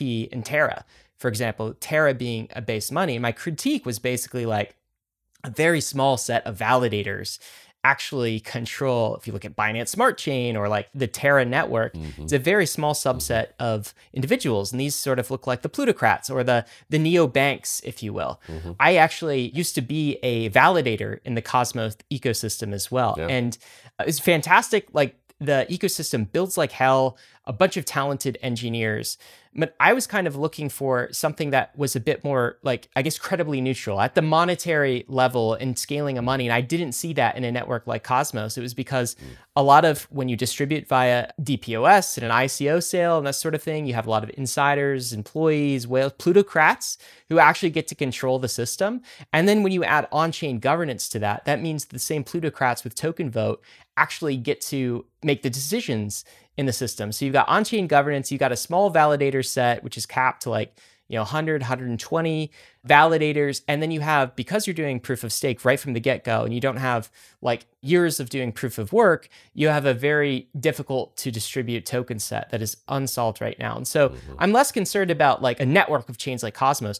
I would be more concerned if we relied on this structure as kind of an empire, right? It, it'd almost be like putting kind of the the United States governance system and, and constitution in the hands of like Facebook shareholders, mm-hmm. right? Something like this, or corporate structure where it's basically like one share, one vote sort of systems. And why do we not do that? Because we need stronger governance layers at the public layer where citizens get representation. So mm-hmm. the answer to this, in my mind, is just you try to remove governance altogether and you try to make the chain maximally credibly neutral. That's where we are in the cycle. How would you respond to some of those critiques about plutocracy? Yeah, I mean, it's something that that concerns me deeply. Um, it seems like to some extent this is. Um, this is part of the package with proof of stake and one of the one of the challenges with it. And you know i don't think ethereum is going to be immune to this issue either. Um, i think there's there's a lot of work that needs to be done on proof of stake systems to address this. There are already you know i mean I, I, would caveat a lot of the things you say. You know there are um, it's not like the the validators completely control things. There are delegators, and, and the delegators can override the votes of their validators, and we see massive amounts of delegator participation on on, on Cosmos and, and, and Cosmos chains, and um, so there's sort of you know there's always more more to the story. There's still the ability for you know social consensus and, and, and hard forks to deal with things and um, you know, we had this, uh, it's like in, in, Game of Stakes, right? I don't know. Were, were you in Game of Stakes with, uh, yeah, I was, that was yeah, a lot of right? fun. So they, cool. We discovered that there was, you know, one of the validators was like actually sibling or something and they kicked them out, right? And that hasn't happened on a mainnet yet, but it's only a matter of time before we decide to kick Binance out of the validator set. I mean, um, you know that would be uh, that would be pr- pretty interesting to see. And and I don't know if you're following what's happening in Juno. There's like this crazy um, you know effort to steal the money of uh, someone who who who basically you know uh, unfairly benefited from from the airdrop. Let's say right, um, and that's that's a bit of a mess. But but governance is um, is messy. And it's I certainly agree that there is a layer at which we we want to minimize governance, um, but there are also areas where we want to um, you know support it and enable it. And not necessarily maximize it. I don't know if that's, you know, spend all our time politicking, but um, certainly some level of, of, governance control. But right now we're sort of in this, you know, intermediate period where we're trying to, you know, uh, we're trying to experiment with new with new uh, cryptocurrency systems, and obviously we can't just use proof of work, so we've had to invent this this proof of stake thing so that we can proliferate and not just, you know, use in, insane amounts of energy. Uh, and there are there are challenges with with the economics, and they're being, you know, captured in various ways, and all the proof of stake systems, and I don't think uh, Ethereum is um, excluded from this uh, are, are going to struggle with these things and and we will need more you know better mechanisms and and and more research and there's a lot to be done here um, to improve the situation um, but I don't think it's um, you know it, it, it's not the end of the world yet. This is like just the beginning of uh, of a whole new class of systems, and there are risks of them being captured, absolutely, and we have to be diligent and, and do a lot of work to um, to improve them. But again, they're not, you know, uh, they're not just about, you know, it's not like each system is trying to be the global um, global reserve money. They're trying to build communities and represent those communities and and and serve them and do things for them. And and in that respect, having you know maybe somewhat more concentrated validator sets are uh, are, are appropriate, right? And I mean, the other thing I would say about it is like Cosmos has taken a very uh, practical approach to uh, to its go to market, right? It's sort of at each at each stage we wanted to have something that works and that could like provide value to people, rather than embarking on just this like grand, you know, five ten year project to like come up with a whole new proof of stake system and then deploy it all at once. Sort of more more the um, more what Ethereum's trying to do, and not not to knock that approach. I mean, I, I think both are actually it, it's important to really have both, and they they um you know they complement each other and they feed back on each other, and, and I think we've both learned you know both Cosmos taken from Ethereum and and vice versa. Um, but you know, it's not like the current proof of stake of Cosmos is stuck where it is. I mean, it's an evolving, developing thing, right? So, you know, the Cosmos Hub now has a 175 validators. You know, we just voted to to increase that, and so a lot of smaller validators were able to get in. And you know, it, it won't be long before we're able to introduce, um, you know, aggregator threshold signatures into the validator system to allow that number to increase to thousands, right? And then it's a question of, well, how do we actually then start to force decentralization of the stake? And there are various ways that we can do that. I mean, one one thing is to try to get get people off of the centralized exchanges so that the exchanges kind of don't have so much um, so much capital to stake and sort of lose their lose their spot. And you know, one approach to that is is is going to be introduce liquid staking natively into the chain because one of the things that attracts people to centralized exchanges are the you know the derivatives, the off chain derivatives they can provide that allow you know their stake to be um, to be liquid. And so if we you know if we could provide that natively on chain, well then maybe that that can sort of bring people over and reduce their stake. So there's there's all kinds of but this is just the beginning, right? There's all kinds of things we can be doing and working on to um, you know to better democratize and you know I agree you know Ethereum is is really unique and interesting because it has this it'll have had this history of proof of work, which is, you know, probably remains the most effective, the most fair, let's say, quote unquote, fair distribution system known to man for a global anonymous uh, cryptocurrency. I mean, there's like no doubt about that. And so uh, I'm almost jealous of Ethereum that it's sort of able to have this like proof of work beginning. And, you know, I've, I've always kind of wished we could do something, um, something like that and, and, and maybe still will. I mean, one of the cool things about, about, um, Cosmos chains is you can build whatever you want at the application layer, right? You can you can use proof of work to distribute the coin, even though the system is proof of stake or or you know using a Tendermint or or whatever, right? So there's there's a, a huge uh, you know landscape of possibilities and, and possible um, experiments and, and, innovation to happen and and even moving beyond proof of stake. So there's there's a system now that the um, Confio team who built uh, CosmWasm has been working on called proof of engagement, where they're actually trying to you know have the anti-Sybil mechanism require you to be more engaged, and they you know try to measure that in different ways. And but again, all of this requires being willing to move away from this like fully global, anonymous, objective, you know, fully verifiable if you've been a cave been in a cave for a month uh, kind of approach to more local you know accountable somewhat subjective um, aspects. And and to say that money only exists at the one layer and not the other is, I think, to miss a huge spectrum of aspects of money that are actually critical mm. to money working, right? And and part of money is yes, this like reliable, you know, sort of don't have to trust anyone, you know, gold bars kind of kind of mindset. But the other is this very much um, you know, credit based aspect of money. I mean, money is, you know, I mean, people in, in monetary theory are arguing to the to the end of time about whether money is a means of exchange or a unit of account, whether it's a commodity or uh, credit, right? Whether it's um, you know comes from comes from the state or comes from metal, things like this, right? And and both of them are obviously right. I mean, it's crazy to think it's just one or the other, and so we need to fill in all the pieces of that. And uh, and uh, you know, Cosmos is, is trying to fill in, I think, a lot of that of that spectrum in where other people have focused on one piece. You know, we're focusing on the others, and it's going to take both to actually um, to actually create the money of the future. Ethan, just one thing I want to add because the whole distribution of stake, I think, is definitely going to be the big problem of crypto networks over the next decades or so. And just like all the other proof of stake networks, Ethereum, as it turns to proof of stake, will also have this problem but it also has one big, very, very important difference, which I didn't hear you voice. So I want to voice it here is that there's actually formal governance stripping out of proof of stake. And so, state how transactions get updated in proof of stake is verifiable throughout the whole network, right? So, there is no on chain governance, and there's only so much power that a validator has over the rest of the network mm-hmm. when it is time for that thing to that validator to propose a block. And if it doesn't propose the correct block in the correct way, it gets penalized by the rest of the proof of stake validator network. And so, mm-hmm. like social capital and governance value has been completely stripped away from Ethereum's proof of stake, and it really only has the returns on capital rather than any sort of other like governance powers that we would find with any on-chain voting. And so, yes, like while there is like a centralization of power into the Ether asset, Powers Express is purely financial rather than being able to impart its values upon the, the rest of the ecosystem.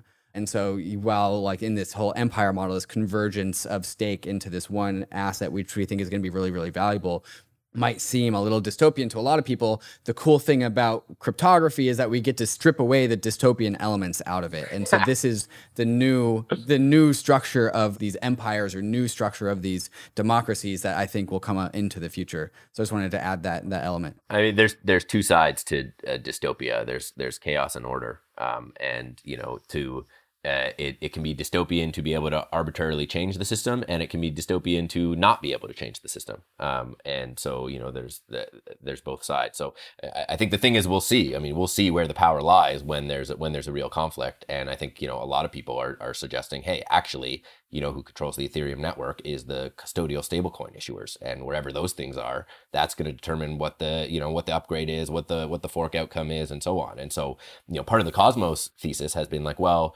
rather than let power lie implicitly where it will um, and we only find out who has the power in in in a conflict when they actually have to rise up and and you know assert themselves.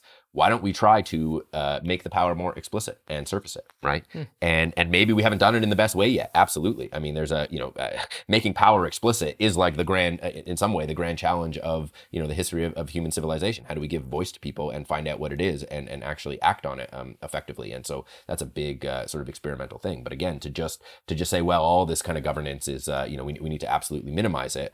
There are there are areas where that's true and that's important, and there are areas where that's not true and and and where we need to do the opposite. And so Cosmos is is partially uh, you know uh, significantly an experiment on how to give more voice to stakeholders within the state machine. Uh, and that's important in blockchains. It's important in society, and I think we need a better, really better political theory. I mean, in some sense, we're all you know aspiring political theorists to really um, you know understand how do we how do humans organize themselves what's the right way to organize and secure you know economies and so on. And uh, I, I, think this is a, a, process of discovery and experimentation and we, we all have a, a, a tremendous amount to learn. So um, yeah appreciate being able to sort of come on here and, and, and talk about all these ideas. Uh, so it, it's a lot of fun. I think we covered a lot of ground. Ethan last question for you before we close this out. Importance of individuals being able to become validators in the network. You know, so Cosmos has been limited by that, but the promise of Ethereum, the next gen of Ethereum, is actually anyone can be a validator if you have 32 ETH mm-hmm. and spin it up. I know that is the promise, and you were alluding to like you know, centralization around staking and collateral with Lido and other crypto banks, let's call them. But how important is that in the Cosmos ethos? And do you believe that that is an ingredient to decentralization here? Yeah, I do. I, I think it's important. I think there are always, um, there are always trade-offs and and at the moment we've we've um, you know for a variety of reasons we we we selected a point in the trade-off space where you know at, beyond a certain point of a, of a chain success it will be harder for individual validators to join because there's you know a limit on on the number of validators and um, you know, and and we've sort of taken a position that okay, that's actually maybe sufficient. Maybe this long tail of validators doesn't necessarily help that much or doesn't add that much. And what you really want are you know highly available, committed validators that are sort of upholding upholding the system, and you you sort of have this you know tighter uh, integration between who's running it and, and what the actual application is. But I mean, that's a that's just a current limitation. It's not it's not like set in stone. It's not something that we're necessarily committed to defending. That you know the validator sets can never increase. I mean, we see them increase somewhat steadily. All the networks are kind of increasing at their own pace, and there is work in the in the Tendermint code base now um, to dramatically increase the size of the validator set by you know similar mechanisms that um, that Ethereum is using, right? And so we can see that you know uh, I, I would love to see it be more accessible um, for individual validators to um, to come in. I, I do think that's that's important, um, and and there is work uh, uh, to that effect. So hopefully, you know, in the next I don't know year, couple years uh, at the latest, it will be uh, much more validator sets will be much more accessible, and there'll be you know a long tail of individuals participating. So Ethan, this has been super fun. Maybe let's just close with kind of summarizing arguments here, and I'll start. So so uh, to allow you to to finish with your thoughts here. I guess my TLDR on the back and forth is like there's so many points of alignment, and we're all super excited and happy that there are these other approaches to crypto, right? If we had one monolithic approach, that would be a recipe for disaster and failure. Definitely, the bankless thesis does think that there are certain network advantages, monetary influence, these sorts of things that make sort of a an empire of love, maybe let's call it, probably result in in the dominant or one of the most dominant power law winning chains. And that's why we're probably more excited about the Ethereum version of things. The other point of distinction I would say is we're in the app layer you know, you mentioned kind of these things would be sort of a similar place in the app layer. I think the maximally decentralized version that we see at Bankless is you have something like Ethereum, which maximizes security and decentralization at the very bottom. And then you have layer twos on top of that that are much more expressive. These are these co op type communities of the type you're talking about. They handle execution, composability. They are also permissionless. These are the city states that essentially are part of the defense network of the credibly neutral settlement layer layer. And then you have something above that, which is maybe more of the app chains as kind of a layer three. So in my mind, that is very much compatible with the Cosmos vision of things and our most likely outcome thesis for how this space might evolve. And again, could be totally wrong and am super excited to see all of the Cosmos visions play out. Certainly for people that aren't aware, like Tendermint is core to so many chains. I mean, Tendermint is part of, you know, Matic, which I'm sure many Ethereum users use today. It's just fantastic technology. It's also part of Terra, which has certainly taken a chunk out of the DeFi story and the DeFi narrative. Mm-hmm. So we're certainly seeing the Cosmos app chain layer like flex its muscles mm-hmm. these days. But that would be how I would summarize the bankless thesis. How would you summarize your pushback on that and what you think, Ethan? Yeah, I mean, I think that there's obviously a lot, a lot good there, and, and probably a lot I would agree with. Um, for for us and, and for me, it's it's really about um, you know, sovereignty and and the community computer and and that sort of you know analogy to well, Ethereum being this base layer um, that is sort of like a mainframe, right? And and mainframes kind of you know don't govern the world today uh, the way the way people maybe once thought for various reasons and everyone has their own computer and in a similar way we expect that it will be very important to people um, to communities to have their own computers community computers application specific blockchains we could say um, that they they can govern and and use in the way that's appropriate to them with the technology that's appropriate to them the you know virtual machines or languages that are appropriate to them the economics that are appropriate to them and and to not necessarily be beholden to um, to the the political economy of of Ethereum uh, regardless of the kinds of sovereignty that you know L2s on Ethereum can still offer, there, there's a, a whole spectrum of, of greater sovereignty that, that that people will want and demand, and, and we're seeing that uh, play out. So there's, you know, in my view, uh, an essential role for Ethereum in, in the future, but I don't think it's as simple as, you know, Ethereum's at the center and we just have concentric circles coming out. It, to me, it's more of like a fractal hierarchy uh, and sort of a web um, of, um, of, of different blockchains and applications. And then and then the other key piece, you know, just to summarize on is uh, on, on this money aspect, I think monetary premium is important, especially in a world where our clearing systems uh, have broken down. But it's not the only thing. And if we're actually going to fix money, which I think many people here are, are interested in doing, we have to go a lot further than just store value and monetary premium. We have to, you know, figure out how to construct units of account, how to make them, you know, represent things that, that matter to the world that are that are sustainable, um, and and actually enable clearing and, and local communities to um,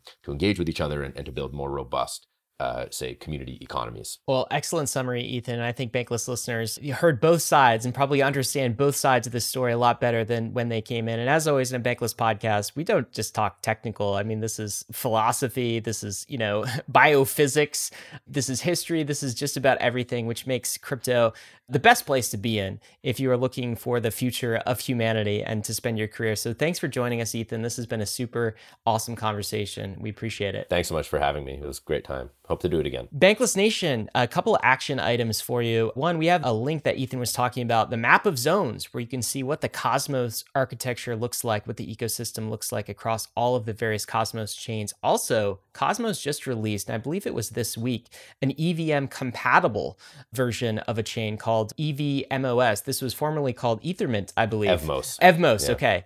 This was formerly called Ethermint yeah. back in the day. Ethermint. So um, yeah. Take a peek at that. We'll include a link in the show notes as well. As always, risks and disclaimers. Mm-hmm. All this stuff is risky. Sidechains, ETH, the whole gamut. DeFi is risky. You could definitely lose what you put in, but we are headed west. This is the frontier. It's not financial advice. It's not for everyone, but we're glad you're with us on the bankless journey. Thanks a lot.